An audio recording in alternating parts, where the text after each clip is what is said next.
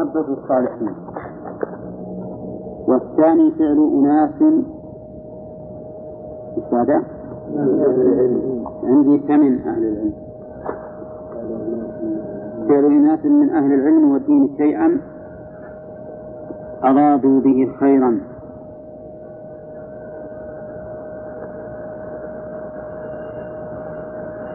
أرادوا به خيرا فظن من بعدهم أنهم أرادوا به غيره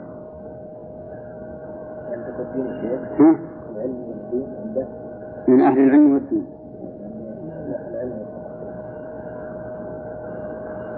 لا عندي والدين عندكم الدين؟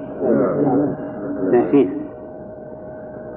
طيب المؤلف أراد أن يبين مزج الحق بالباطل قال إنه حصل بأمرين. الأول محبة الصالحين. ولهذا صوروا تماثيلهم محبة لهم ورغبة فيه والثاني أن أهل العلم والدين أرادوا بهذه التماثيل أولا الخير وهو أن ينشطوا على العبادة ويرغب ويرغب فيه لكن الذين الذين من بعدهم أرادوا بذلك شرا غير ما أراده هؤلاء. ويؤخذ منه أن من أراد تقوية تقوية الدين ببدعة فإن ذلك يكون ضرره أكثر من نفعه. إذا أراد الإنسان أن يقوي الدين ببدعة صار ضرره أكثر من نفعه. مثال ذلك أولئك الذين يغلون في الرسول صلى الله عليه وسلم ويجعلون له المواد. هم يريدون بذلك خيرا. لكنهم أرادوا الخير ببدعة فصار ضررها أكثر من نفعها. أكثر لأنها في الحقيقة تعطي الإنسان نشاطا غير مشروع في وقت معين. ثم بعد ذلك يعقب هذا النشاط فتور فتور غير مشروع. في في بقية العام. ولهذا تجد هؤلاء الذين يغالون في هذه البدع تجدهم في الأمور المشروعة الواضحة كافرين ليسوا كنشاط غيرهم. وهذا مما يدل على تأثير البدع في القلوب وأنها مهما زينها أصحابها فإنها لا تزيد الإنسان إلا ضلالا. لأن النبي عليه الصلاة والسلام يقول حسين وش يقول؟ وش يقول الرسول في البدع؟ كل بدعة ضلالة. شيخ نعم. في ناس يجعلون موالد لأولادهم هذا من البدع ما يجوز. موجودين عندنا هنا في في ساكنين عندنا. منهم. مقاري أو إيه هذا يمكن ما يدرون عن هذا الشيء أخذوها تقليدا من غيرهم ولا يعرفون. كل شيء يتخذ عيدا يتكرر كل عام أو كل أسبوع أو كل شهر فهو من البدع. طيب كيف كيف ما عندي يعني دليل إن أجابتهم فيه أو إلا الدليل ان هذا لو كان خيرا الشارع جعل للمولود شيئا معينا وهو العقيقة. فما ما جعل شيء بعد ذلك. ثم اتخاذكم هذا اليوم يوم فرح وسرور يتكرر كل يوم معنى ذلك أو كل عام معنى ذلك أنكم شبهتموه بالأعياد الإسلامية. وهذا حرام ما يجوز. ليس في الإسلام شيء من الأعياد إلا إلا الأعياد الشرعية الثلاثة عيد الفطر والأضحى وعيد الأسبوع. وليس من هذا من باب العادات. لأنه من لأنه يتكرر. ولهذا لما قدم النبي عليه الصلاة والسلام فوجد الأنصار عيدين يحتفلون بهما قال إن الله تعالى أبدلكما بخير منهم. عيد الأضحى وعيد الفطر. مع أنه من الأمور العادية عندهم. نعم. اللي يقول أن الرسول اعتنى يوم ميلاده وأصبح يصوم الرسول صلى الله عليه وسلم. ما ما ما صام الاثنين من من أجل أنه ولد أخبر بأنه من أجل أنه تعرض فيه على الله. لكنه سئل عن صوم يوم الاثنين فقال ذاك يوم ولدت فيه وبويت فيه أو أنزل علي فيه. يعني معناه أن هذا اليوم إذا صامه الإنسان فإنه يوم مبارك. يوم مبارك حصل فيه هذا الشيء.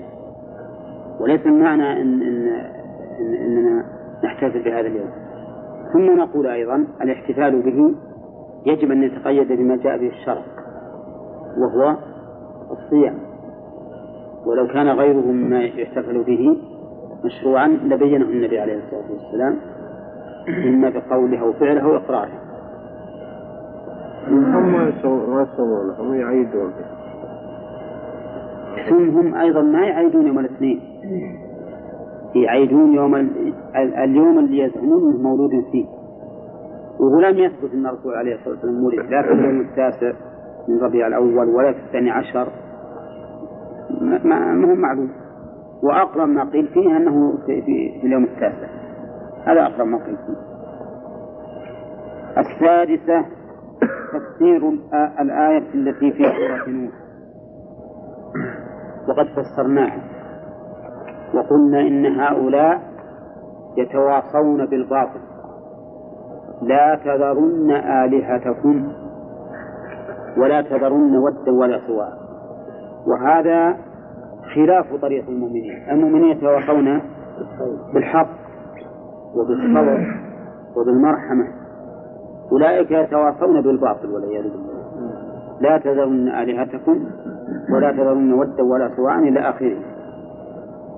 وقلنا إنه يشبههم أهل الباطل والضلال الذين يتواصون بما هم عليه سواء كانوا رؤساء سياسيين أو رؤساء دينيين.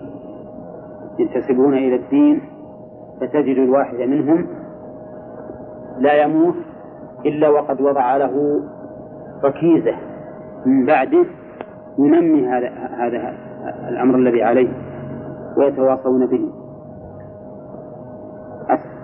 السابعة جبلة الآدمي في كون الحق ينقص في قلبه والباطل يزيد.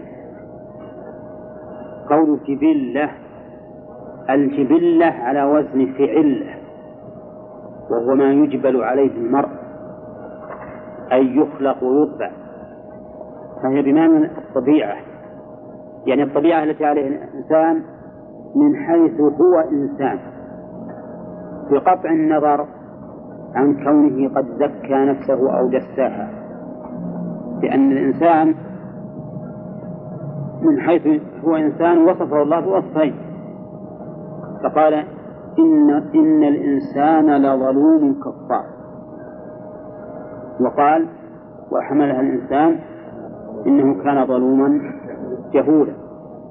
وهذا من حيث هو إنسان. أما من حيث ما يمن الله به عليه من الإيمان والعمل الصالح فإنه يترقى هذا عن هذا. فقد خلقنا الإنسان في أحسن تقويم ثم رددناه أسفل سافلين إلا الذين آمنوا وعملوا الصالحات فلهم أجر غير ممنون. ولهذا الإنسان الذي يمن الله عليه بالهدى فإن الباطل الذي في قلبه يتناقص وربما يزول بالكلية أليس كذلك؟ تحفظون أمثلة من هذا؟ أين؟ الصحابة عمر بن الخطاب وخالد بن الوليد وعكرمة بن أبي جهل وغيره كذلك أيضا أهل العلم الأئمة مثل أبو الحسن الأشعري كان معتزليا ثم كان كلابيا ثم كان سنيا. نعم. كذلك ابن القيم كان صوفيا. ثم من الله عليه في صحبة شيخ الإسلام ابن تيمية فهداه الله على يده حتى كان ربانيا رضي الله عنه ورحمة الله. واجد المهم أن قول المؤلف رحمه الله جبلة الآدمي في كون الحق ينقص في قلبه والباطل يزيد ماذا نقول في هذه العبارة؟ يجب أن نقيده. شو؟ من حيث كونه آدميا بقطع النظر عن من يمن الله عليه من تزكية النفس. فإن الله يقول قد أفلح من زكاها وقد خاب من دساها. شيخ. طيب أول قال جبلة يجبل على التوحيد على على رب البدع لا البدع تردها الفطر السليم. مر علينا. تردها الفطر السليم. يعني من الجبلة ما من الجبلة لا. من الجبلة جبلة الإنسان من حيث هو هو أنه كان ظلوما جهولا. إلا إذا من الله عليه بالاستقامة. نعم.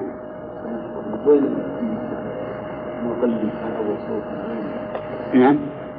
ذكر ذلك في النونية. ذكر في ذلك في النونية. يقول وكنت أتمثل دائما بقول الشاعر. عوى الذئب فاستأنست للذئب إذ عوى.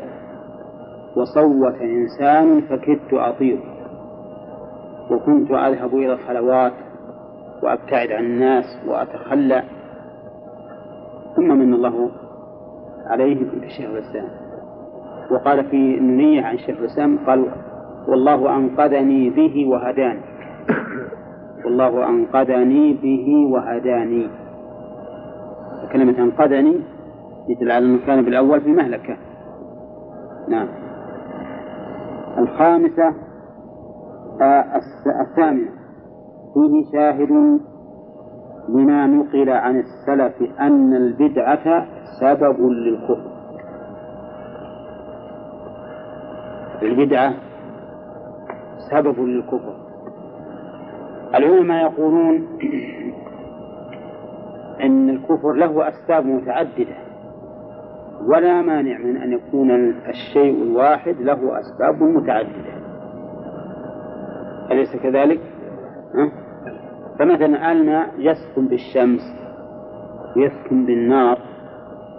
ويسكن بالكهرباء ويسكن بالتدفئة له أسباب فلا مانع من تعدد الأسباب والمسبب واحد. الكفر له أسباب. ذكر العلماء من أسبابه البدعة. وقالوا إن البدعة لا تزال في القلب يظلم منها شيئا فشيئا حتى يصل إلى الكفر. واستدلوا لذلك بقوله صلى الله عليه وسلم كل بدعة ضلالة وكل ضلالة في النار. وقالوا أيضا إن المعاصي بريد الكفر والبريد الشيء الذي يوصل إلى الغاية وهو كذلك أيضا.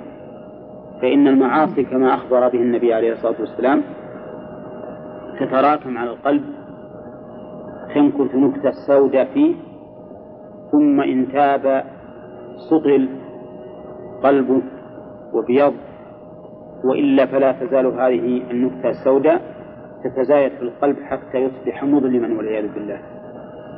وكذلك حذر من محقرات الذنوب. وضرب لها مثلا بقوم نزلوا أرضا فأرادوا أن يذبحوا فذهب كل واحد منهم وأتى بعود. فأتى هذا بعود وهذا بعود وهذا بعود. عودان صغيرة ما, ما, تعمل شيئا. فجمعوها فأضرموا نارا كبيرة. وهكذا المعاصي فإن لها تأثيرا قويا على القلب. وأشدها تأثيرا الشهوة. الشبهة نعم لها تأثير. لكن الشبهة يسير زوالها على من يسره الله عليه. إذ أنها مصدرها الجهل والجهل قد يزول بالتعلم. لكن البلاء كل البلاء والغالب هو من الشهوة يعني إرادة الإنسان الباطل. هذا هو البلاء الذي يقتل به العالم والجاهل والعياذ بالله وهو خطر عظيم. ولهذا كانت معصية اليهود أكثر من أكبر من معصية النصارى. لأن معصية النصارى سببها الشبهة. فمعصية اليهود سببها الشهوة وإرادة السوء والباطل. فالمهم أن البدع ما نقول إن غالبها شهوة لكن كثيرا منها سببه الشهوة. ولهذا تبين البدع لأصحابها ويحذرون منها ولكن يصرون عليها. وغالب من يصر عليها إنما يقصد بذلك بقاء وجاهته بين الناس ورئاسته. ما يقصد صلاح الخلق يقصد أن يخضع الناس له. ويظن في نفسه ويملي عليه الشيطان أنه لو رجع عن بدعته لنقصت منزلته بين الناس. ولكنه لا ليس كذلك. أبو الحسن الأشعري وهو مضرب مثل في هذا الباب. لما كان من المعتزلة لم يكن إماما. ولكنه لما رجع عن مذهب الاعتزال إلى مذهب السنة صار صار إماما وهكذا كل إنسان يرجع عن الحق وهو صعب على النفوس أن ترجع عما كانت عليه. لا سيما إذا اشتهر الإنسان بهذا الشيء فإنه قد يصعب عليه أن يرجع. لأنه يظن أنه إذا رجع قال الناس هذا إنسان ما عنده علم أو إنسان متقلب أو ما أشبه ذلك. ولكن الأمر بالعكس. إذا بان له الحق ورجع إليه ازداد منزلة عند الله سبحانه وتعالى ثم عند الخلق.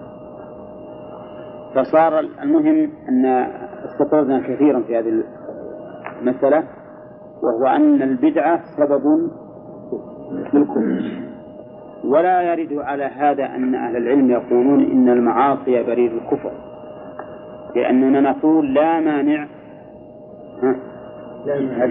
من تعدد الأسباب. لا مانع من تعدد الأسباب. أليس الحديث هذا شيء مشاهد في كل شيء. نعم. كل شيء له أسباب متعددة. الحديث له طرق متعددة يقوى بها. نعم. وكل حتى مجاري المطر مجاري السير الوادي له شعب. يأتي من هنا ومن هنا ومن هنا إلى آخره. نعم. التاسعة معرفة الشيطان بما تؤول إليه البدعة ولو حسن ولو حسن قصد الفاعل. معرفة الشيطان. وش أن الشيطان يعرف أو ما يعرف؟ لأن الشيطان هو اللي زين لهؤلاء المشركين أن يصوروا هذه التصاوير وهذه التماثيل. ويقول صوروها لتذكروها فتعينكم على العبادة يا عيسى. ها؟ فزين لهم الشيطان هذا لأنه يعرف أن هذه البدعة تؤول إلى أي شيء؟ إلى الشرك. والكفر. وهنا قال المؤلف ولو حسن قصد الفاعل. ولو حسن قصد الفاعل. يعني أن البدعة شر ولو حسن قصد الفاعل ولكن هل الفاعل يأثم مع حسن القصد والبدعة ولا ما نقول إن كان عالما بأنها بدعة فإنه يأثم ولو حسن القصد لو حسن القصد لأن لأنه أقدم على معصية. أقدم على معصية. وهذا كمن يجيز الكذب ويدعي أن ذلك مصلحة. وكمن يجيز الغش في أمر من الأمور ويقول هذا مصلحة. فهذا الإنسان الذي علم أن هذه بدعة آثم ولو حسن قصده أما إذا كان جاهلا فإنه لا يأثم بهذه البدعة لأن لأن جميع المعاصي لا إثم فيها إلا مع العلم. وقد يثاب على حسن قصده. قد يثاب على حسن القصد وقد نبه على ذلك شيخ الإسلام ابن تيمية وهو واضح في كتاب اقتراء الصراط المستقيم. فالحاصل أن البدعة تؤول إلى البلاء والفساد. لو حسن قصد الفاعل. ولكن الذي بحثنا فيه أخيرا ليس هو نفي الفساد الذي تؤول إليه البدعة هذا ما ما, ما في إشكال. ولا يمكن لأحد دفعه. إنما بحثنا في اسم المبتدع. المحسن القصد. الذي قصده حسن. فقلنا إن علم بأن ذلك بدعة وأصر عليها ولو مع حسن قصده فهو آثم فهو آثم لو قال أنا مثلا أنا أريد بهذه البدعة إحياء الهمم والتنشيط وما أشبه ذلك نقول له في الجواب على هذا هذه الإرادة التي قصدت هي في الحقيقة طعن في صميم رسالة الرسول عليه الصلاة والسلام. لأنك بهذه الحجة أو هذه الشبهة اتهمت الرسول عليه الصلاة والسلام بأنه مقصر. إما مقصر أو قاصر. غير عالم بهذا بهذه الطريقة التي تسع الخلق. أو أنه مقصر ما أخبرهم بها. وهذا أمر عظيم خطر جسيم نسأل الله العافية. أما إذا كان لا يدري وهو حسن القصد لكن ما علم أن هذه بدعة فإنه يثاب على نيته. بالكم يثاب على نيته. وهل يثاب على عمله؟ ها؟ ما يثاب لأن عمله شر حافظ. من عمل عملا ليس عليه أمرنا فهو رد العمل هذا غير صالح. ولا مقبول عند الله ولا مرضي. لكن لحسن نيته مع الجهل يكون له أجر. ولهذا قال النبي عليه الصلاة والسلام في الرجل الذي صلى وأعاد الوضوء بعدما وجد الماء وصلى ثانية قال له لك الأجر مرتين لحسن القصد ولأن عمله عمل صالح في الأصل عمل صالح. لكن لو يجي إنسان يقول بعمل هذا العمل قلنا له ليس لك أجر لأن ذلك خلاف السنة فإن الرسول عليه الصلاة والسلام قال الذي لم يعد أصبت السنة أصبت السنة. فهذه مسألة ينبغي لنا أن نعرفها. فإذا جاءنا مبتدئ وقال أنا ما ابتدعت هذا إلا لقصد حسن لقصد شحذ الهمم وتنشيط الناس قلنا هذا قصد حسن لكن بهذه الطريقة ليس بحسن بهذه الطريقة لأنه ما كانت على عهد النبي عليه الصلاة والسلام ولا خلفاء الراشدين. على هذا هؤلاء العامة اللي ما يدرون اللي ملبس عليهم هذه البدعة وغيره. حكمهم؟ ما داموا قاصدين للحق ولا علموا به فإثمهم على من أفتاه وعلى من أضلهم أما هم ما عليهم إثم. نعم. يندرج نفس الكلام على المشركين. يوجد عوام يتقون على القبور وكذا يقتلهم العلماء أي نعم. يندرج يكون إثمهم على الذين أفتوا. وهم ما يسمون المشركين. لا عمله عمل مشرك. بس ما يحكمهم بحكم المشرك مع مع مع جهلهم. إذا ماتوا يقال إذا ماتوا فما دام عملهم عمل مشرك فيحكم بأنهم مشركون. بمعنى أنهم يعاملون معاملة المشرك. لكن عند الله سبحانه وتعالى مرفوع عنهم العقاب لجهلهم. ولهذا الآن فيه ناس في مجال أفريقيا في مجال في البلاد البعيدة ما يعرفون عن الإسلام شيئا. لو ماتوا ما نقول إن هؤلاء مسلمين وأن نصلي عليهم ونترحم عليهم مع أنه ما قامت عليهم الحجة. لكننا نقول ظاهر نعاملهم في الدنيا بالظاهر. وأما في الآخرة فأمرهم إلى الله. التاسعة العاشرة. معرفة القاعدة الكلية وهي النهي عن الغلو ومعرفة ما يؤول إليه. وهذا هو ما حذر منه النبي عليه الصلاة والسلام الغلو لأن الغلو مجاوزة الحد. وكما يكون في العبادات يكون في غير العبادات. قال الله تعالى وكلوا واشربوا ولا تسرفوا ولا تسرفوا. وقال والذين إذا أنفقوا لم يسرفوا ولم يقتروا. وفي العبادات أيضا واضح. الحادية عشرة مضرة العكوف على القبر لأجل عمل صالح. وش المضرة اللي تحصل. النعم أن ذلك قد يوصل إلى عبادته فالعكوف عند القبر للعمل الصالح. مثل لو قال قائل هذا الرجل رجل صالح. أبي أروح أقرأ القرآن عنده أفضل لي. وإنها حرام ما يجوز. هذا من البدع. وهذا قد يؤدي بك في النهاية ها؟ إلى عبادته. فيحرم عليك. لو قال بروح أتصدق عنده فكذلك وكذلك أيضا لو كان يعكف عليه في الليالي.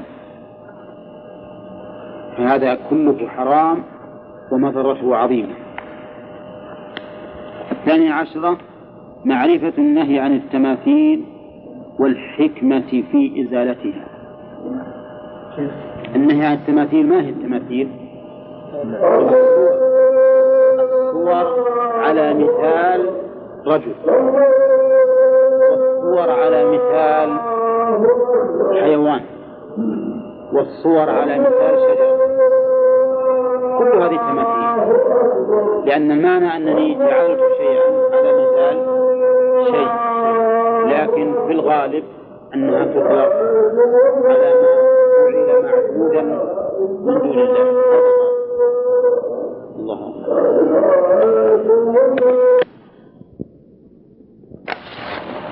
الثالثة الثالثة عشرة. أربعة عشر خمسة عشر والثالثة عشر والرابعة عشر كلها مبنية على الفتح دائما. دائما تبنى على الفتح. الثالثة عشرة معرفة. معرفة شأن هذه القصة وشدة الحاجة إليها مع الغفلة عنها ما هي القصة؟ قصة هؤلاء الذين غلوا في الصالحين.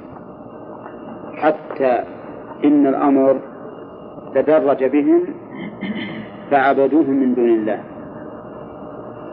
هذه ينبغي أن نعرف هذه القصة وأن الغلو أمره عظيم.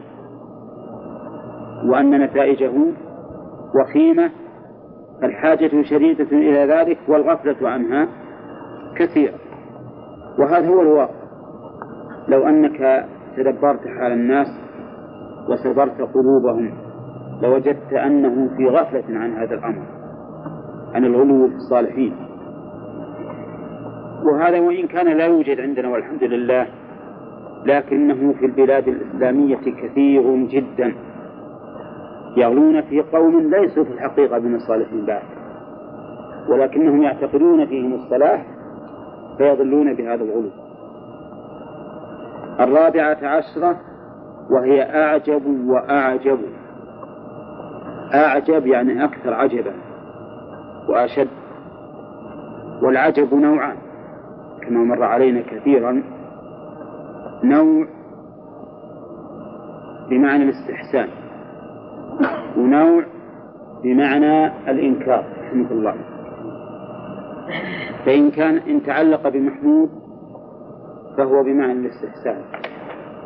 كقول عائشة رضي الله عنها كان النبي صلى الله عليه وسلم يعجبه التيامن في تنعله وترجله وظهوره وبشأنه كله. وإن تعلق بمذموم نعم.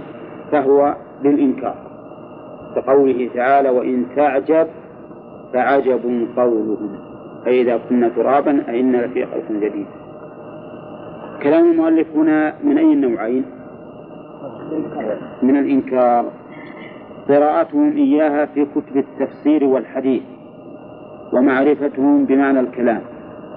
وكون وبمعنى الكلام وكون الله حال بينهم وبين قلوبهم حتى اعتقدوا أن فعل قوم نوح أفضل العبادات فاعتقدوا أن ما نهى الله ورسوله عنه فهو الكفر المبيح للدم والمال. كأن المؤلف يتحدث عن الناس في زمنه. إنهم غفلوا عن هذا الأمر مع أنهم يقرؤون كتب التفسير. ويعرفون كيف حال الله و و وأيضا وقد حال الله بينهم وبين قلوبهم حتى اعتقدوا أن فعل قوم نوح أفضل العبادات وهذا والعياذ بالله من أضر ما يكون على المرء أن يعتقد أن السيئة حسن قال الله تعالى أفمن زين له سوء عمله فرآه حسنا فإن الله يضل من يشاء ويهدي من يشاء. وقال تعالى قل هل أنبئكم هل ننبئكم بالأخسرين أعمالا؟ من؟ الذين ضل سعيهم في الحياة الدنيا وهم يحسبون أنهم يحسنون صنعا. هذا هو الضلال. فحال الله بينهم وبين وبين قلوبهم حتى اعتقدوا أن فعل قوم نوح أفضل العبادات فاعتقدوا أن ما نهى الله عنه ورسول ما نهى الله ورسوله عنه فهو الكفر المبيح للدم والمال سيدة عندكم؟ ها؟ هي سيدة عندكم ولا لا؟ طيب معكم الفتح المجيد؟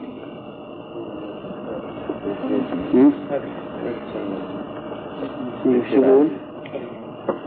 إيه ما ذكر ما تكلم عن المسائل. هذا سبحان الله.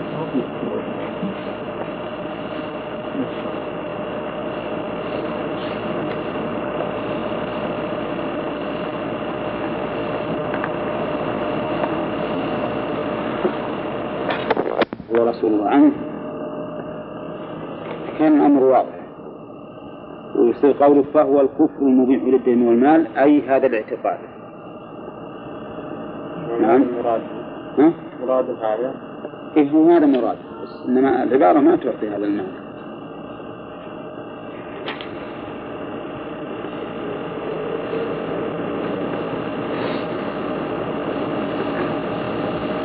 على كل حال المعنى من اعتقد أن الشرك والكفر من أفضل العبادات وأنه منقلب إلى الله فإن هذا كفر بلا ريب مبيح لماله ودمه. السابعة عشرة الخامسة عشرة. التصريح بأنهم لم يريدوا إلا الشفاعة. من ناخذه؟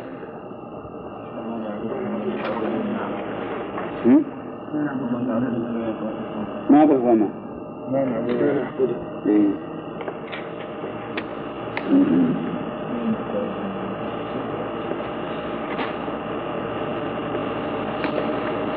ثم أرادوا إلا الشفاعة ومع ذلك وقعوا في الشرك السادسة عشرة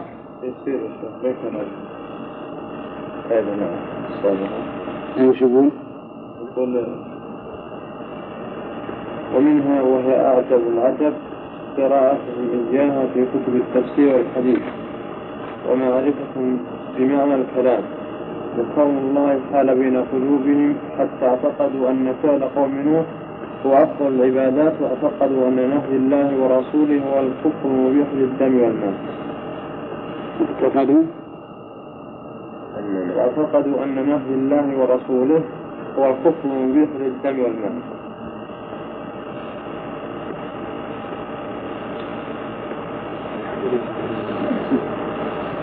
إذا ما نهى قال حديث المال المقصود فهو أحد مصدر ومن يبغى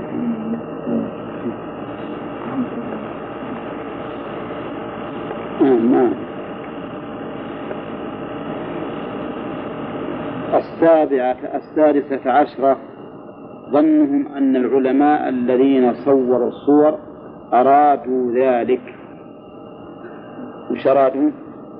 أرادوا أن تشفع لهم وأن تنشطهم على الأعمال الصالحة.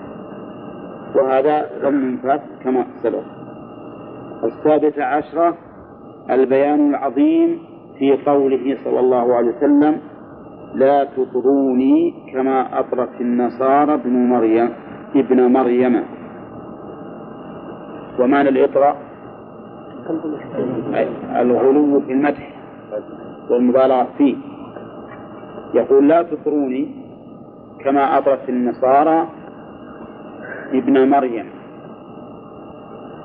وهذا الذي نهى عنه الرسول صلى الله عليه وسلم قد وقع فيه بعض هذه الأمة بل أشد حتى جعلوا النبي صلى الله عليه وسلم إليه المرجع في الحكم والعياذ بالله. النصارى قالوا المسيح ابن الله وقالوا إن الله ثالث ثلاثة وهؤلاء جعلوا النبي عليه الصلاة والسلام كل شيء.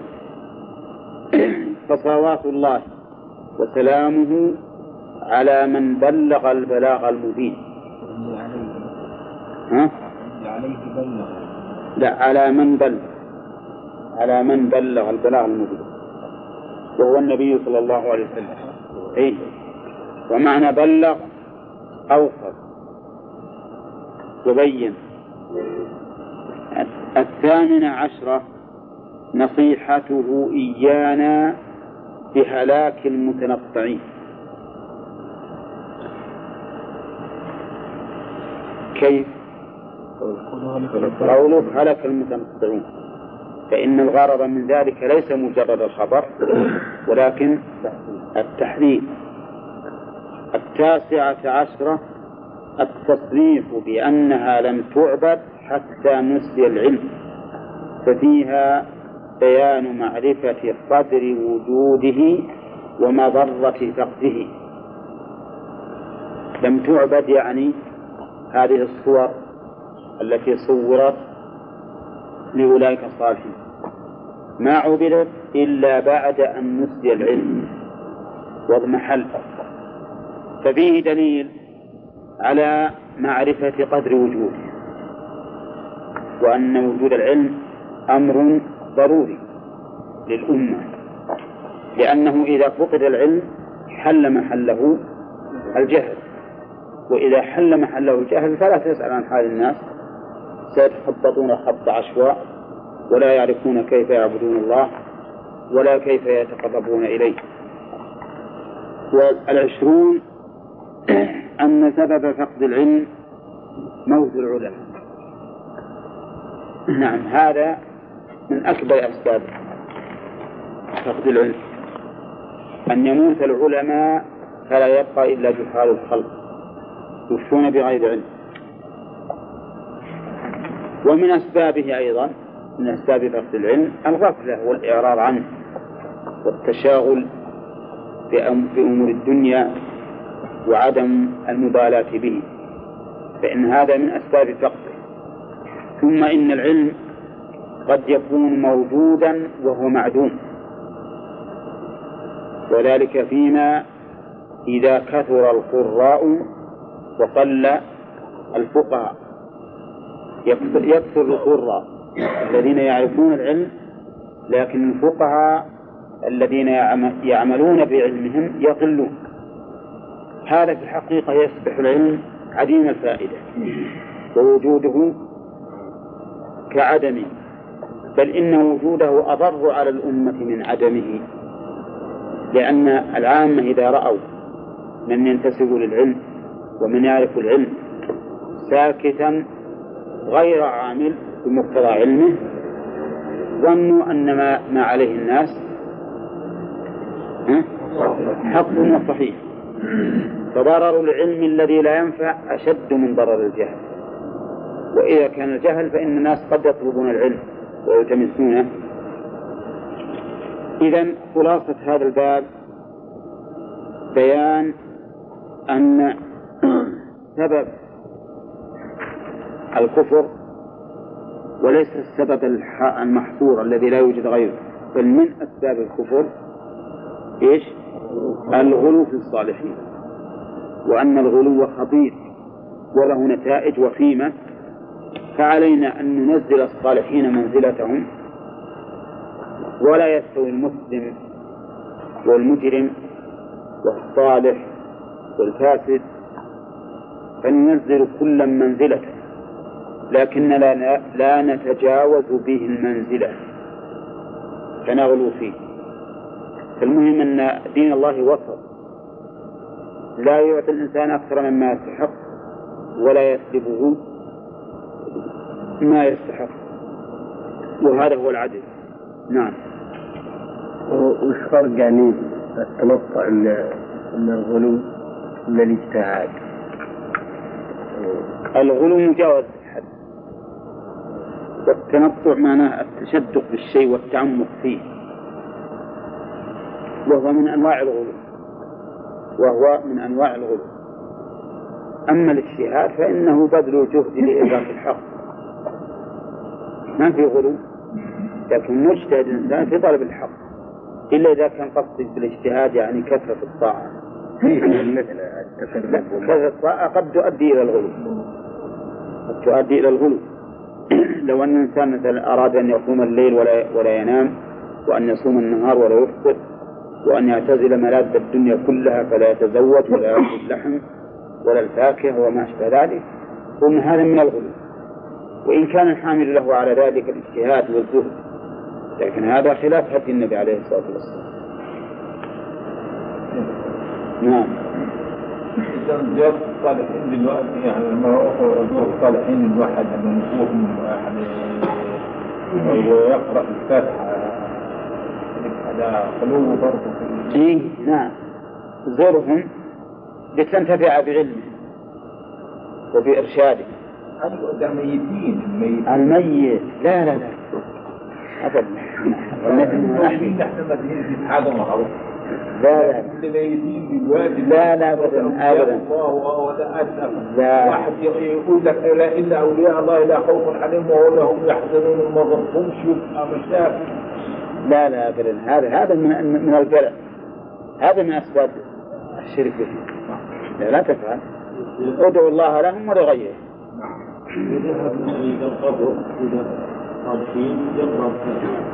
ما يقرأ الفاتحة هذا بدعة. هذا من البدع نعم. سواء قلنا يصل أو ما يصل لكن هذا من البدع. كونك تتخذ القراءة عند القبر خاصة هذا من البدع. إنما اختلف السلف فيما إذا قرأت الفاتحة عند الميت بعد دفنه مباشرة أو غيره من من القرآن. والصحيح أيضا أنه ليس بسنة. السنة أنك تستغفر له وتسأل له التثبيت الشيخ في بعض الناس يقول يقولون عندما يجون عند القبور اللي التجار هذه اللي اللي يطاف فيها. يقولون نطوف فيها وحنا ما مقصدها يعني طواف بس نشوف وش يسوون. هل يجوز؟ ولا ما يجوز. هذا حرام. علم بعد. نعم.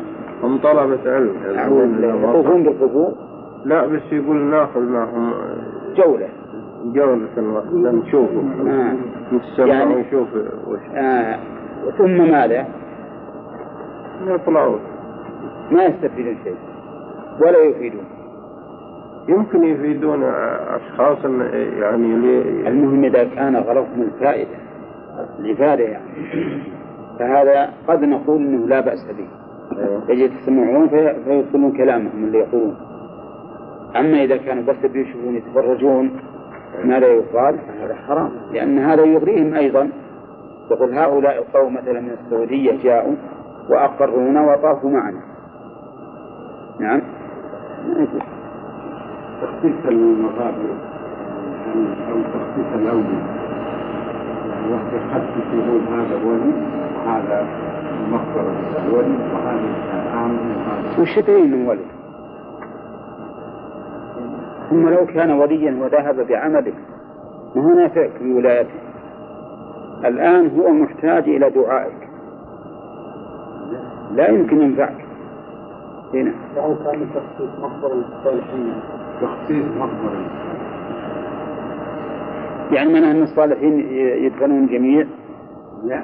ما يكون المقابر حتى هي عندنا حتى يعني يكون يقولوا هذا مقبرة فلان ولي. يعني هذا قبر ولي. هذا قبر صالح. إيه لا وش يدري عن هذا؟ يكون كثير من الأولياء بالحقيقة ما هم بأولياء. أولياء الشياطين ما هم بأولياء الرحمن. أولياء الشيطان للرحمن. تجدهم والعياذ بالله يدعون إلى عبادة أنفسهم ويكتبون على الناس ويقولون افعلوا كذا فهذا هو الشرع هؤلاء ما هم بأولياء لله. هؤلاء أولياء للشياطين. شيخ. ها؟ الشيخ حسن الشاذلي بيقول لك دافنين فوق الجبل والناس تروح له مسافات تمشي أكثر من يعني الليالي يمكن يحس احوال ما هو المكان اللي هو وعاملين الطريقة الشاذلية. بيقولوا له عاملين نظم ليه؟ إذا ما كانش الواحد يقرأه كل أسبوع يوم الاربع لازم يعمل حضره ويقرأ النظم اللي هو بتاع الشيخ. حسن إيه. نعمل إيه في الحاجات دي يعني انكروها. إحنا بننكروها إحنا هنا ما حد يصدقنا إذا ما صدقوكم زين لهم سوء عملهم. شيء هو عارف هذه العملية. ما يحتاج استشهاد الله يحفظ الله يستر وتقليد مثل تقليد الأحياء يعني تشبه بهم ها؟ مثل التشبه بالأحياء يعني يعني يخالف السنة ولا- كيف يعني؟ يعني تشبه بالأحياء بش- بشكله وحركاته حركاته من كيف تشبه به؟ يعني مثل بلباسه من يتشبه؟ يعني خلاف السنة تشبه بغير يعني بلباسه قلد من عليه يتشبه؟ يعني من المسلمين يعني. يتشبهون بمن؟ بس اللي تسلم الكفار. مثل يعني اللحية يحبوا هذه الأشياء؟ وش قال له؟ من من من من, من هذا الباب؟ هذه معاصي غير هذا. غير هذا إحنا الآن نتكلم عن عن الغلو في الصالحين. إن الغلو في الصالحين قد يجعلهم يعبدون من دون الله. باب ما جاء في التغليظ في من عبد الله عند قبر رجل صالح فكيف إذا عبده؟ التغليظ يعني التشديد. في من عبد الله عند قبر رجل صالح. وأن ذلك أمر محرم مغلظ فيه. فكيف إذا عبده؟ يكون؟ أشد وأشد وأعظم. وذلك أن المقابر والقبور سواء للصالحين أو لمن دونهم من المسلمين أهلها بحاجة إلى الدعاء. فهم يزارون لينفعوا لا لينتفع بهم إلا إذا كان نقول ينتفع بهم بالثواب الحاصل من زيارة المقبرة. ولكن هذا ليس انتفاعا بهم بأشخاصهم ولكن انتفاع لهم باتباع السنة في زيارة المقبرة للابتعاض فالزيارة التي يقصد منها الانتفاع بالأموات هذه زيارة بدعية والزيارة التي يقصد بها نفع الأموات والاعتبار في حالهم هذه زيارة شرعية. طيب يا شيخ أم سلمة كانت ممن هاجرت مع زوجها إلى أرض الحبشة وبعد موت زوجها أبي سلمة تزوجها النبي صلى الله عليه وسلم وأخبرته بما رأت وهو في مرض موته. كما في الصحيح هو والظاهر أيضا أن هذه الصور صور مجسمة وتماثيل نصبت فقال رسول الله صلى الله عليه وسلم أولئك شرار الخلق فأولئك إذا مات فيهم الرجل الصالح أو العبد الصالح بنوا على قبره مسجدا أولئك المشار إليهم من؟ النصارى أهل الحبشة. وقوله أولئك يجوز في الكاف الكسر والفتح. وقد سبق لنا أن اللغة العربية بالنسبة لكاف الخطاب مع اسم الإشارة تأتي على ثلاثة أوجه الوجه الأول محمد مطابقة للمشار إليه لا. مو بالمشار إليه يعني المصطلح المخبر بالإشارة سلام يعني نفس أسهل لكن مثال لا. لا التعبد المخاطب. المخاطب. طيب. والثاني يا وليد؟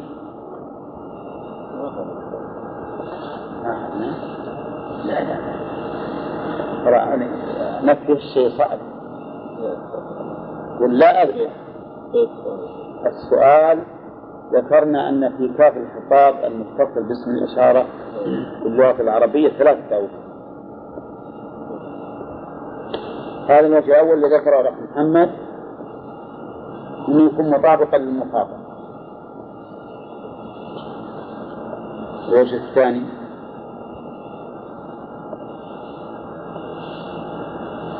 من؟ نعم. الفتح مطلقا. نعم. الوجه الثالث يا إسماعيل محمد. طيب من يعرف الوجه الثالث؟ كسر المثنى المؤنث مطلقا. نعم والفتح المذكر مطلقا. نعم. ثلاثة ثلاث لغات أشهرها أن يكون مطابقا للمخاطب. ثم الفتح. مطلقا. ثم الفتح للمذكر والكسر للمؤنث. فهنا نطبقها على القاعدة. أما إما أن نقول أولئك يعني يخاطب امرأة. أو نقول أولئك. الكسر واضح وجهه لأنه خطاب امرأة والكاف له مخاطبة تكون مكسورة. لكن وجه الفتح باعتبار الجنس. يعني أولئك أيها المخاطب. وكلمة المخاطب تصلح الذكر والأنثى. أولئك إذا إذا مات فيهم الرجل الصالح أو العبد الصالح. أو هنا للشك من الراوي. هل قالت أم سلمة الرجل الصالح أو قالت العبد الصالح؟ بنوا على قبره. على قبر هذا الرجل مسجدا وصوروا فيه تلك الصور. الصور التي رأيت يصورونها والأقرب أنهم يصورون صورة ذلك الرجل الصالح. وربما يضيفون إليه آخرين من الصلح. وربما تكون الصور على شكل كبير وعلى شكل متوسط وعلى شكل صغير. فيجتمع من ذلك صورة واحدة ولا صور كثيرة؟ صورا كثيرة. قال أولئك شرار الخلق عند الله. أعوذ بالله. أولئك شرار الخلق عند الله. لأن عملهم هذا وسيلة إلى الكفر والشرك به. وأعظم الظلم وأشده الشرك بالله. فما كان وسيلة إليه فإن صاحبه جدير بأن يكون من شرار الخلق عند الله سبحانه وتعالى. قال المؤلف فهؤلاء جمعوا بين الفتنتين فتنة القبور وفتنة التماثيل. بين بين الفتنتين عند ألف بين الفتنتين فتنة التما... القبور وفتنة التماثيل هذا الكلام من كلام شيخ الإسلام ابن تيمية رحمه الله. آه، فتنة القبور. ابن تيمية ولا من كلام ابن تيمية. من كلام شيخ الإسلام ابن تيمية. ما أضاف ولا؟ أي ما أضافه لكن الظاهر أنه لأنه معروف يمكن بي- بيأتي في كلامه قوله فتنة القبور كيف ذلك؟ لأنهم بنوا المساجد عليها.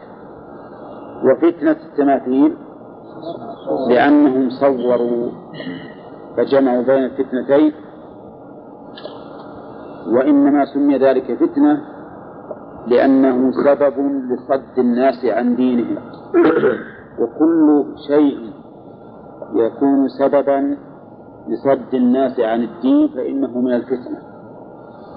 قال الله تعالى ألف لام ميم. أحسب الناس أن يتركوا أن يقولوا آمنا وهم لا يفتنون. وقال تعالى إن الذين فتنوا المؤمنين والمؤمنات ثم لم يتوبوا فتنوا أي صدوا وفعلوا ما يصدون به ما يصدونهم به عن الدين. طيب إذا هذه الفتنة سميت بذلك لأنها تصد عن الدين. ولهما عنها. لهما الضمير يعود على البخاري ومسلم وإن لم يسبق لهما ذكر. لكنه لما كان ذلك مصطلحا معروفا صح أن يعود الضمير عليهما وهما لم يذكران لم يذكرا. ولهما عنها أي عن عائشة قالت لما نزل برسول الله صلى الله عليه وسلم طفق يطرح خميصة له على وجهه لما نزل حامد إيش معناها؟ لا عائشة؟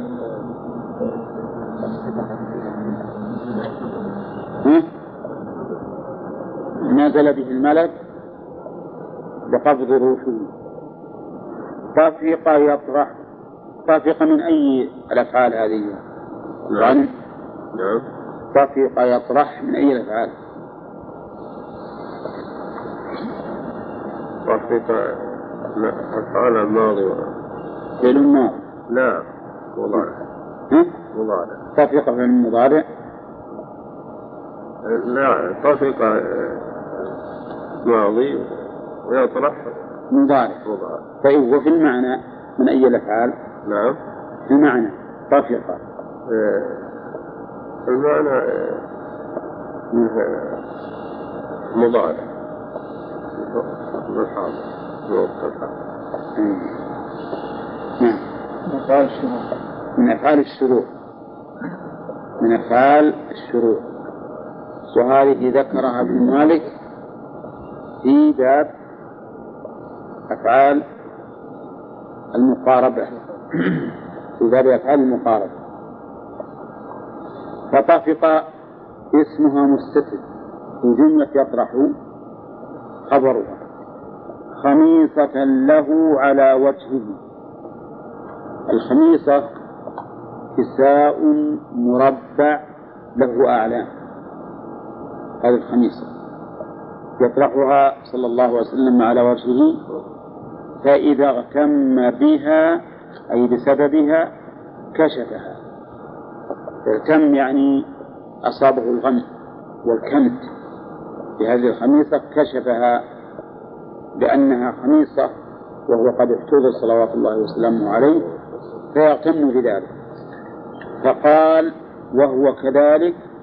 يعني في هذه الحال لعنة الله على اليهود والنصارى اتخذوا قبور أنبيائهم مساجد. اللهم صل وسلم عليه يقول ذلك في سياق الموت. لعنة الله أي طرده وإبعاده. وهذه الجملة يحتمل أن تكون خبرية. هي خبرية لفظا لكن يحتمل أن يكون المراد بها ظاهر اللفظ. أي أن النبي صلى الله عليه وسلم يخبر بأن الله لعنهم ويحتمل المراد بها الدعاء فتكون خبرية لفظا إنشائية معنى. والمعنى على هذا الاحتمال أن النبي صلى الله عليه وسلم دعا عليهم دعا عليهم وهو في سياق الموت بسبب هذا الفعل. وقوله اتخذوا قبور أنبيائهم الجملة هذه تعليل. تعليل لقوله لعنة الله على اليهود والنصارى. كأن قائلا يقول لماذا اتخذوا قبور أنبيائهم مساجد أي جعلوها مساجد يصلون فيها. نعم. ويعبدون الله تعالى فيها مع أنها مبنية على القبور قالت عائشة رضي الله عنها يحذر ما صنعوا. يعني أن النبي صلى الله عليه وسلم قال ذلك في سياق الموت تحذيرا لأمته مما صنع هؤلاء لأنه قد علم أنه سيموت عليه الصلاة والسلام وأنه ربما يحصل هذا ولو في المستقبل. فالرسول عليه الصلاة والسلام قال ذلك تحذيرا للأمة من صنيعهم نعم. وقرأها يحذر لا غلط. الأحسن يحذر. أن يحذر النبي صلى الله عليه وسلم صنيعه لا الأحسن يحذر. لا ما تصح وإن صحت فهو ضعيف. قال ولولا ذلك أبرز قبره. لولا ذلك أبرز قبره. أبرز بمعنى أخرج من بيته. لأن البروز معناه الظهور. يعني لولا التحذير أو خوف أن يجعل مسجدا لا لأخرج ودفن في البقيع مثلا. ولكنه في بيته أصون له وأبعد عن اتخاذه مسجدا. فلهذا لم يبرز قبره. وهذا أحد الأسباب التي أوجبت أن يدفن صلى الله عليه وسلم في مكان موته. ومن الأسباب أيضا إخباره عليه الصلاة والسلام أنه ما قبض نبي إلا دفن حيث قبض. فهذا أيضا من الأسباب. ولا مانع من أن يكون للحكم الواحد سببان فأكثر. لا مانع من أن يكون للحكم الواحد سببان فأكثر. كما أن السبب الواحد قد يكون له يترتب عليه حكمان. مثل غروب الشمس يترتب عليه جواز صلاة المغرب وجواز إفطار الصائم. المهم أنه كما تتعدد الأحكام والسبب واحد. كذلك أيضا تتعدد الأسباب والحكم واحد. ولو غير أنه خشي أن يتخذ مسجدا. فيها روايتان خشي وخشي. خشي أن أن يتخذ مسجد فعلى رواية خشي يكون الذي وقعت منه خشية الرسول صلى الله عليه وسلم. وعلى رواية خشي يكون الذي وقعت منه الخشية الصحابة رضي الله عنهم. والحقيقة أن الأمر كله حاصل. فالرسول عليه الصلاة والسلام أخبر بأنه ما قبض نبي إلا دفن حيث قبض ولعن اليهود والنصارى لأنهم اتخذوا قبور أنبياء مساجد. خوفا من إيش؟ من اتخاذه مسجد. والصحابة رضي الله عنهم أيضا بعد التشاور والتراجع فيما بينهم واتفاقهم على أن يدفن الرسول عليه الصلاة والسلام في بيته هذا أيضا هم خشوا ذلك. ويجوز أن يكون بعضهم أشار بأن يدفن في بيته وليس في ذهنه إلا هذا هذه الخشية. وبعضهم أشار بهذا الرأي أن يدفن في بيته وعنده علم بما قال الرسول عليه الصلاة والسلام من أنه يدفن حيث قبر وخوف من اتخاذه مسجدا. قال غير أنه خشي أو خشي أن يتخذ أن يتخذ مسجدا أخرجه. هذا الحديث كما ترون فيه مثل الأول. التحذير من من اتخاذ القبور مساجد حتى قبور الأنبياء. والأنبياء هم أفضل من الصالحين كما هو معروف. فإن مرتبة النبيين هي المرتبة الأولى من المراتب الأربع التي قال الله تعالى ومن يطع الله والرسول فأولئك مع الذين أنعم الله عليهم من النبيين والصديقين والشهداء والصالحين. فإذا قال قائل نحن الآن واقعون في مشكلة بالنسبة لقبر الرسول صلى الله عليه وسلم الآن فإنه في وسط المسجد. فما هو الجواب؟ قلنا الجواب على ذلك من وجوه. الأول أن المسجد لم يبنى على القبر. أليس كذلك؟ بل قد بني المسجد في حياة الرسول صلى الله عليه وسلم. ثانيا النبي عليه الصلاة والسلام ما دفن في المسجد. حتى نقول إن هذا من دفن الصالح في المسجد وأنه حرام. بل دفن في بيته الوجه الثالث أن إدخال بيوت الرسول عليه الصلاة والسلام ومنها بيت عائشة مع المسجد ليس باتفاق من الصحابة بل إنه ما صار إلا بعد أن انقرض أكثرهم فلم يبق منهم إلا القليل. فإنه كان في عام أربع وتسعين تقريبا. وفي ذلك الوقت أكثر الصحابة قد توفوا فليس مما أجازه الصحابة أو أجمعوا عليه. مع أن بعضهم خالف في هذا. وممن خالف في ذلك سعيد بن المسيب. ولم يرتضي هذا العمل. الوجه الرابع أنه ليس القبر في المسجد حتى بعد إدخاله ليس في المسجد. لأنه في حجرة مستقلة مستقلة عن المسجد فليس المسجد مبنيا عليها. ولهذا جعل هذا المكان محفوظا ومحوطا بثلاثة جدران. وجعل الجدار في زاوية منحرفة عن القبلة.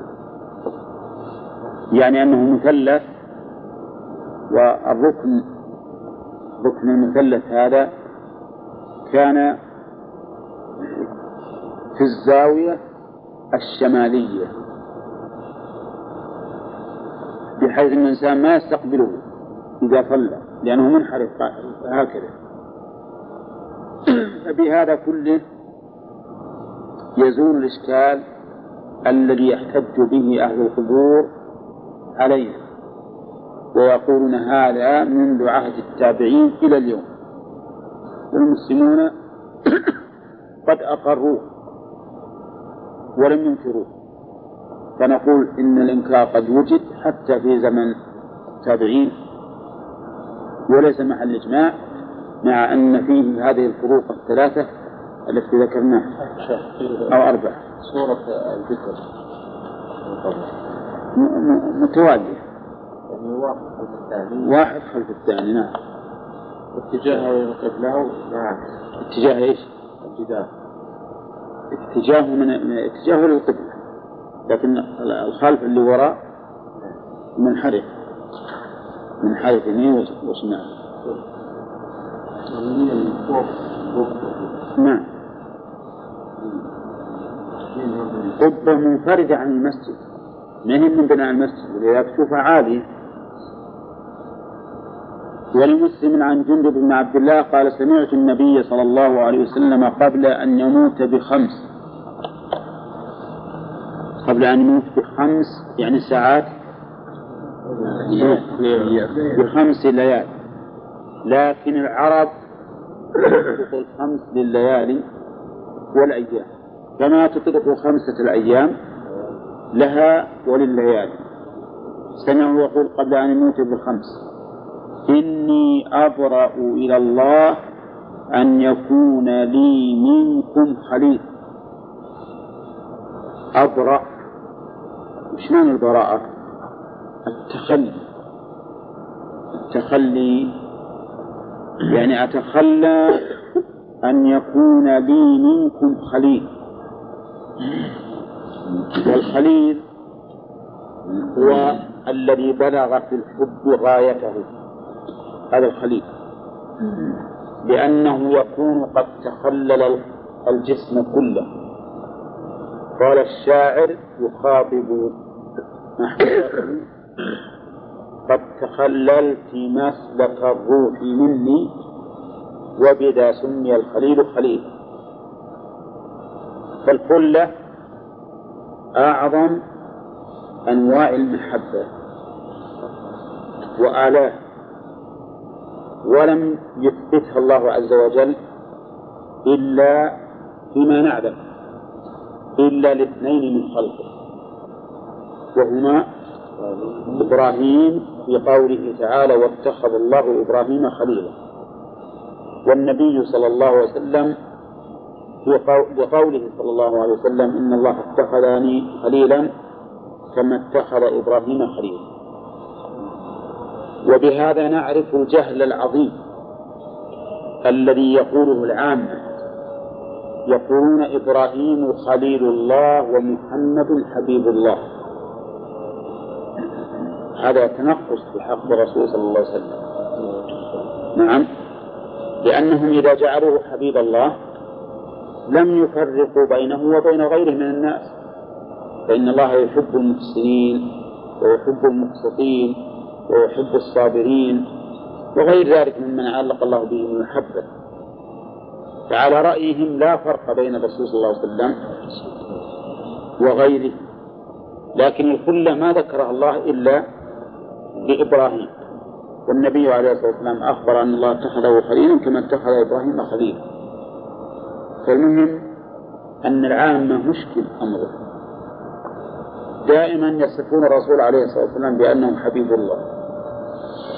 فنقول أخطأتم وتنقصت النبي بل الرسول عليه الصلاة والسلام خليل الله. نعم. وفي قال فإن الله قد اتخذني إبراهيم خليل فإن الله قد اتخذني خليلا كما اتخذ إبراهيم خليلا هذا تعليل لقوله إني أبرأ أن يكون لي منكم خليل كأنه قيل لماذا؟ قال لأن الله اتخذني خليلا فلا أجعل في قلبي خليلا سوى سوى الله. فهمتم؟ فالنبي عليه الصلاة والسلام ما في قلبه خلة لأحد إلا لله عز وجل. فإنه فإن الله اتخذه خليلا ولو كنت متخذا من أمتي خليلا لاتخذت أبا بكر خليلا. عليه الصلاة والسلام. لو كنت متخذا من أمتي خليلا لاتخذت أبو بكر. الخليفة الأول لرسول الله. صلى الله عليه وسلم وهذا نص صريح في أن أبا بكر لأن علي من أمة الرسول بلا شك. وقال والرسول عليه الصلاة والسلام ما قال اتخذت عليا قال اتخذت أبا بكر. فيه رد على الظاهر الذين يزعمون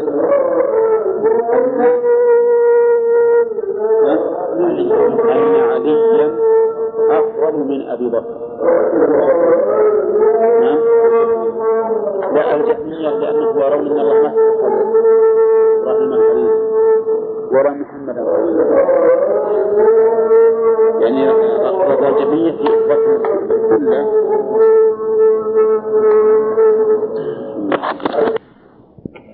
الظهور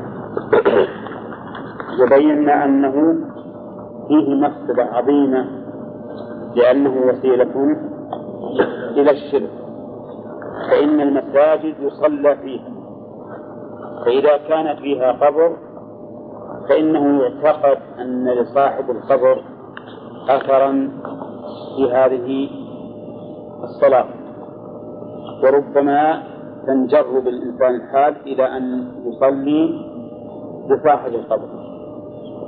وسبق لنا أن الله سبحانه وتعالى لم يتخذ خليلا إلا إبراهيم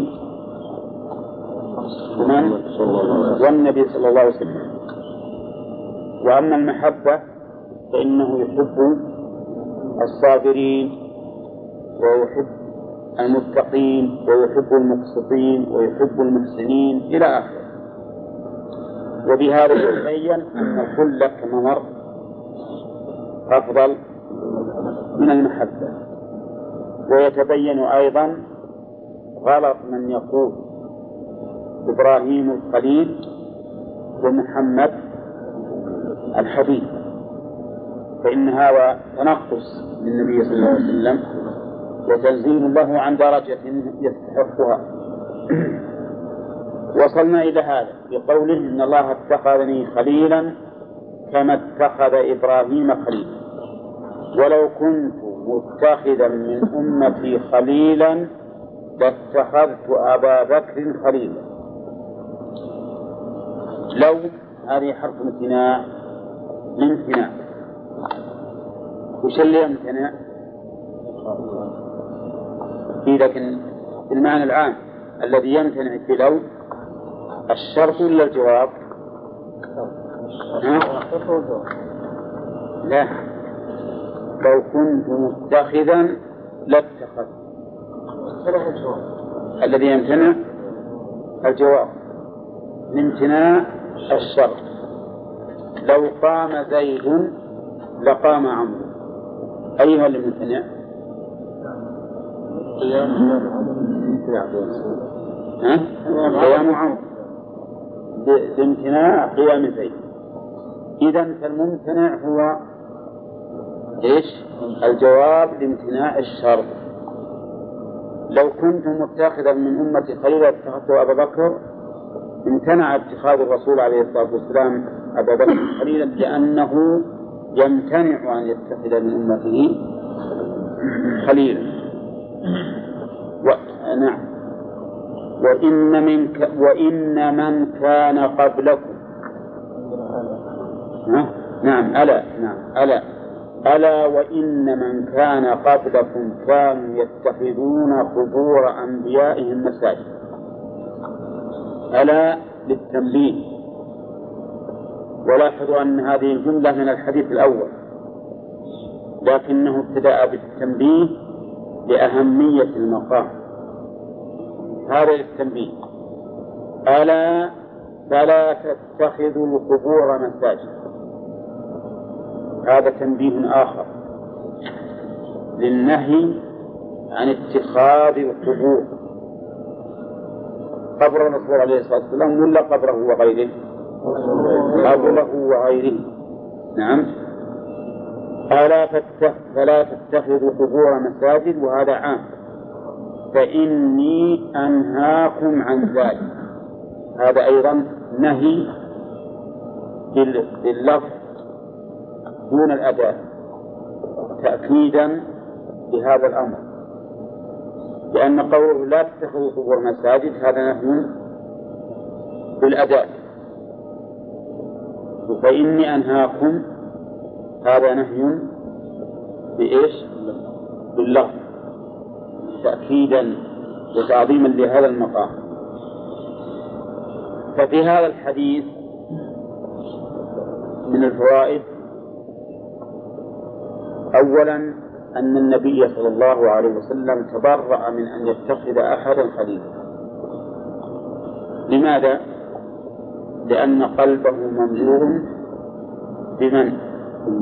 بمحبة الله سبحانه وتعالى فلا مكان لكل أحد في قلبه. ومنها أيضا أن الله تعالى اتخذه خليلا كما اتخذ أبو بكر.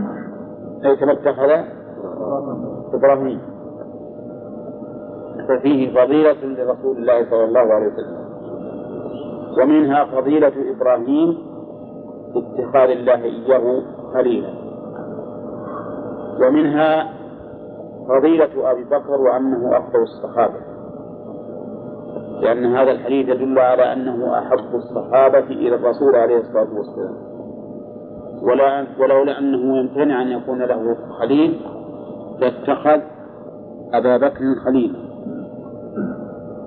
ومنها التحذير من اتخاذ القبور مساجد. لقوله ألا فلا تتخذوا القبور مساجد. وقوله فإني أنهاكم عن ذلك. وقد سبق لنا أن من بنى مسجدا على قبر وجب عليه هدمه. وأن من دفن شخصا في قبر وجب عليه نبشه. وجب عليه نبشه. نبش هذا الميت الذي دفن في المسجد. نعم. ومن فوائد الحديث حرص النبي صلى الله عليه وسلم على أمته في إبعادهم عن الشرك وأسبابه لأن هذا من وسائل الشرك وذرائع الشرك وحرص النبي عليه الصلاة والسلام على تحذير أمته منه. وهذا من كمال بلاغه ومن كمال رحمته بالأمة. تقدم يا واحد منه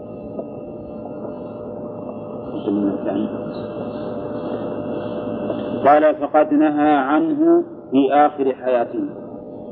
هذا كلام الشيخ الإسلام ابن تيمية رحمه الله. فقد نهى عنه. الضمير يعود على النبي عليه الصلاة والسلام في آخر حياته. وش يعني؟ الضمير عن اتخاذ القبور مساجد. ثم إنه لعن وهو في السياق من فعله. النبي عليه الصلاة والسلام لعن وهو في السياق في سياق الموت. في هذه الحال عند فراق الدنيا لعن من فعله من اتخذ القبور مساجد. في أي مكان؟ نعم. سبق لنا في الحديث حديث عائشة. في قولها لما نزل برسول الله صلى الله عليه وسلم إلى آخره. فإن ذلك وقع منه وهو في السياق يحذر ما صنع قال والصلاة عندها أي عند القبور من ذلك أي من اتخاذها مساجد وإن لم يبن مسجد. وعلى هذا فلا يجوز أن يصلي الإنسان عند القبور. ولهذا نهى الرسول صلى الله عليه وسلم كما في صحيح مسلم من حديث أبي مرثد الغنوي أن يصلى إلى القبور. قال لا تصلوا إلى القبور. نعم. ولا كلام ابن تيمية. جاب ومؤلف على الشيخ الإسلام يقول كلام هذا يعني ناقل اي ناقل من كلام الشيخ الإسلام.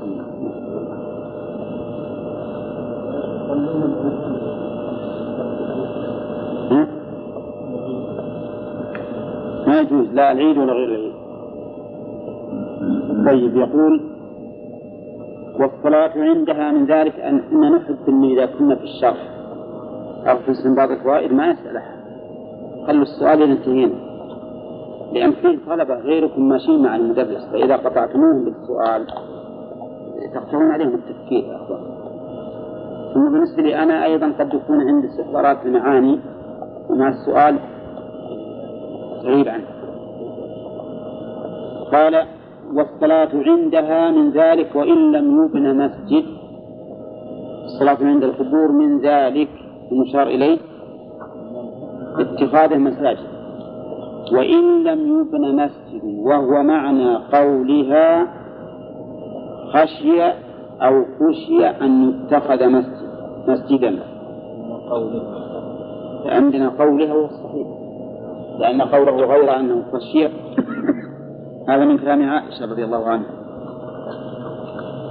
قولها رضي الله عنها خشي أن يتخذ مسجدا. تقدم في حديثها الثاني. يحذر ما صنعوا ولولا ذلك أبرز قبره غير أنه خشي أو خشي أن يتخذ أن يتخذ مسجدا. خشي فيها روايتان. خشي وخشي وأنا قلتها باللفظين. نعم. يقول غير أنه خشي أن يتخذ مس أن يتخذ مسجدا. وجه ذلك إن هذا معنى قولها. لأنه قد يقال إن معنى قولها خشي أن يتخذ مسجدا أي خشي أن يبنى عليه مسجد. قبل يعني لقائل يقول هذا. لكنه استدل على أن المراد بأن بما هو أن المراد ما هو أعم وأنه شامل لبناء المساجد على القبور وللصلاة عند القبور. قال فإن الصحابة لم يكونوا ليبنوا حول قبره مسجدا. يعني كون الرسول عليه الصلاة والسلام يخشى أن يتخذ مسجدا هذا ما يمكن أن الصحابة يبنون حول قبره مسجدا. لماذا؟ لأن مسجده إلى جنب بيته. فكيف يبنون مسجدا؟ آخر على هذا القبر. هذا شيء بحسب العادة مستحيل فإذا يكون معنى قولها خشي أن يتخذ مسجدا. معناه مسجدا أي مكانا يصلى فيه. وإن لم يبنى المسجد. ولا ريب أن أصل تحريم البناء على القبور بناء المساجد لأن المساجد مكان الصلاة. والناس سيأتون إلى هذا المكان ويصلون. فإذا صلوا في مسجد بني على قبر صاروا كأنهم صلوا عند قبر والمحظور الذي يوجد في بناء المساجد هو أيضا يوجد فيما إذا اتخذ هذا المكان مكانا للصلاة وإن لم يبن مسجد فتبين بهذا أن اتخاذ المسا... القبور مساجد له صورتان. الصورة الأولى أن تبنى عليها المساجد. الصورة الثانية أن تتخذ مكانا للصلاة عندها. وإن لم يكن المسجد. فإذا كان هؤلاء القوم يذهبون إلى هذا المسجد إلى هذا القبر ويصلون عنده ويتخذونه مصلى فإن هذا هو بمعنى بناء المساجد عليه. وهو أيضا اتخاذها مساجد. نعم مساجد. قال ابن تيمية رحمه الله وكل موضع قصدت الصلاة فيه فقد اتخذ مسجدا. كل موضع قصدت الصلاة فيه فقد اتخذ مسجد مسجدا. هذا يشهد له العرف فإن الناس مثلا الذين يتخذون المساجد في أماكن أعمالهم كالوزارات والإدارات لو سألت واحدا منهم قلت أين المسجد؟ ها؟ لا أشار إلى المكان الذي اتخذوه. مسجدا يصلون فيه. مع أنه ما بني ما بني على أنه مسجد. لكن لما كانت الصلاة تقصد فيه صار يسمى مسجدا. كل موضع قصدت الصلاة فيه فهو مسجد. نعم. لكن إما أن يكون مسجدا ثابتا وإما أن يكون مسجدا مؤقتا. كالمعار فما دام قد اتخذ مسجدا فله أحكام المسجد. فإذا ارتفع الناس عنه زالت عنه أحكام المسجد. الحكم يدور مع علته قال بل كل موضع يصلى فيه أبلغ. كل موضع يصلى فيه أي تصح الصلاة فيه يسمى مسجدا. نعم. أو نقول يصلى فيه على حقيقته. يعني كل موضع تصلي فيه فهو مسجدك. نعم. واستدل بقول الرسول صلى الله عليه وسلم كما قال جعلت لي الأرض مسجدا وطهورا. مسجدا. أي مكانا للسجود ومعلوم أن من في الأرض كلها مسجد. لكنها مكان للسجود والصلاة فيه. وهذا معنى ثالث زائد على المعنى الأول لكنه ليس كالمعنيين السابقين وهو أن نقول كل ما اتخذ كل شيء تصلي فيه فإنه مسجد لكنه طبعا مسجد ما دمت تصلي فيه. كما يقال للسجادة مثلا اللي يصلي عليه الإنسان تسمى مصلى أو مسجد. وإن كان الغالب عليه مصلى الخلاصة الآن أنه لا يجوز بناء المساجد على القبور العلة؟ لأنها وسيلة إلى الشرك وهو عبادة صاحب القبر. ولا يجوز أيضا أن تقصد القبور للصلاة عندها وهذا من اتخاذها مساجد. لأن العلة في بناء المساجد موجودة في الصلاة عند هذا القبر. فلو فرض مثلا أن رجلا يذهب إلى المقبرة كل يوم ويصلي عند قبر صاحبه من الأولياء على زعمه قلنا إنك الآن اتخذت هذا المسجد هذا القبر مسجدا. وأنك مستحق لما استحقه اليهود والنصارى من اللعنة لأن الرسول لعن اليهود والنصارى لهذه العلة. فأنت في الحقيقة معرض نفسك لهذا الأمر.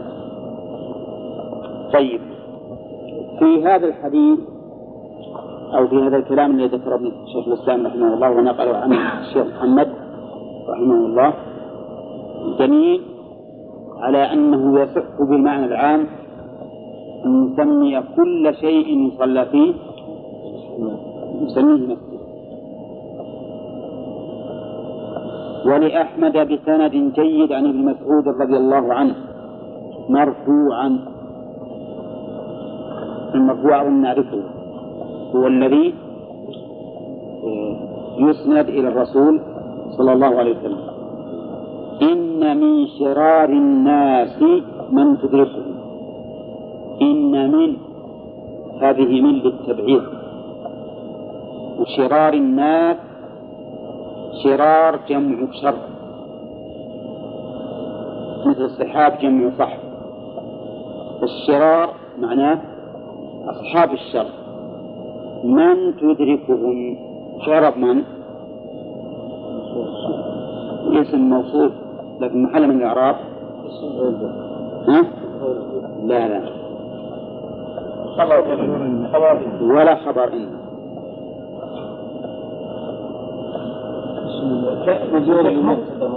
اسم إن لا اسم إن إن من شرار الناس من تدركهم. يعني إن من تدركهم الساعة وهم أحياء والذين يتخذون قبور المساجد من شرار الناس. من تدركهم الساعة الساعة هي يوم القيامة. وسميت ساعة لأنها داهية عظيمة. وكل شيء داهية عظيمة يسمى ساعة. كما يقال هذه ساعتك في الأمور الداهية التي تصيب الإنسان.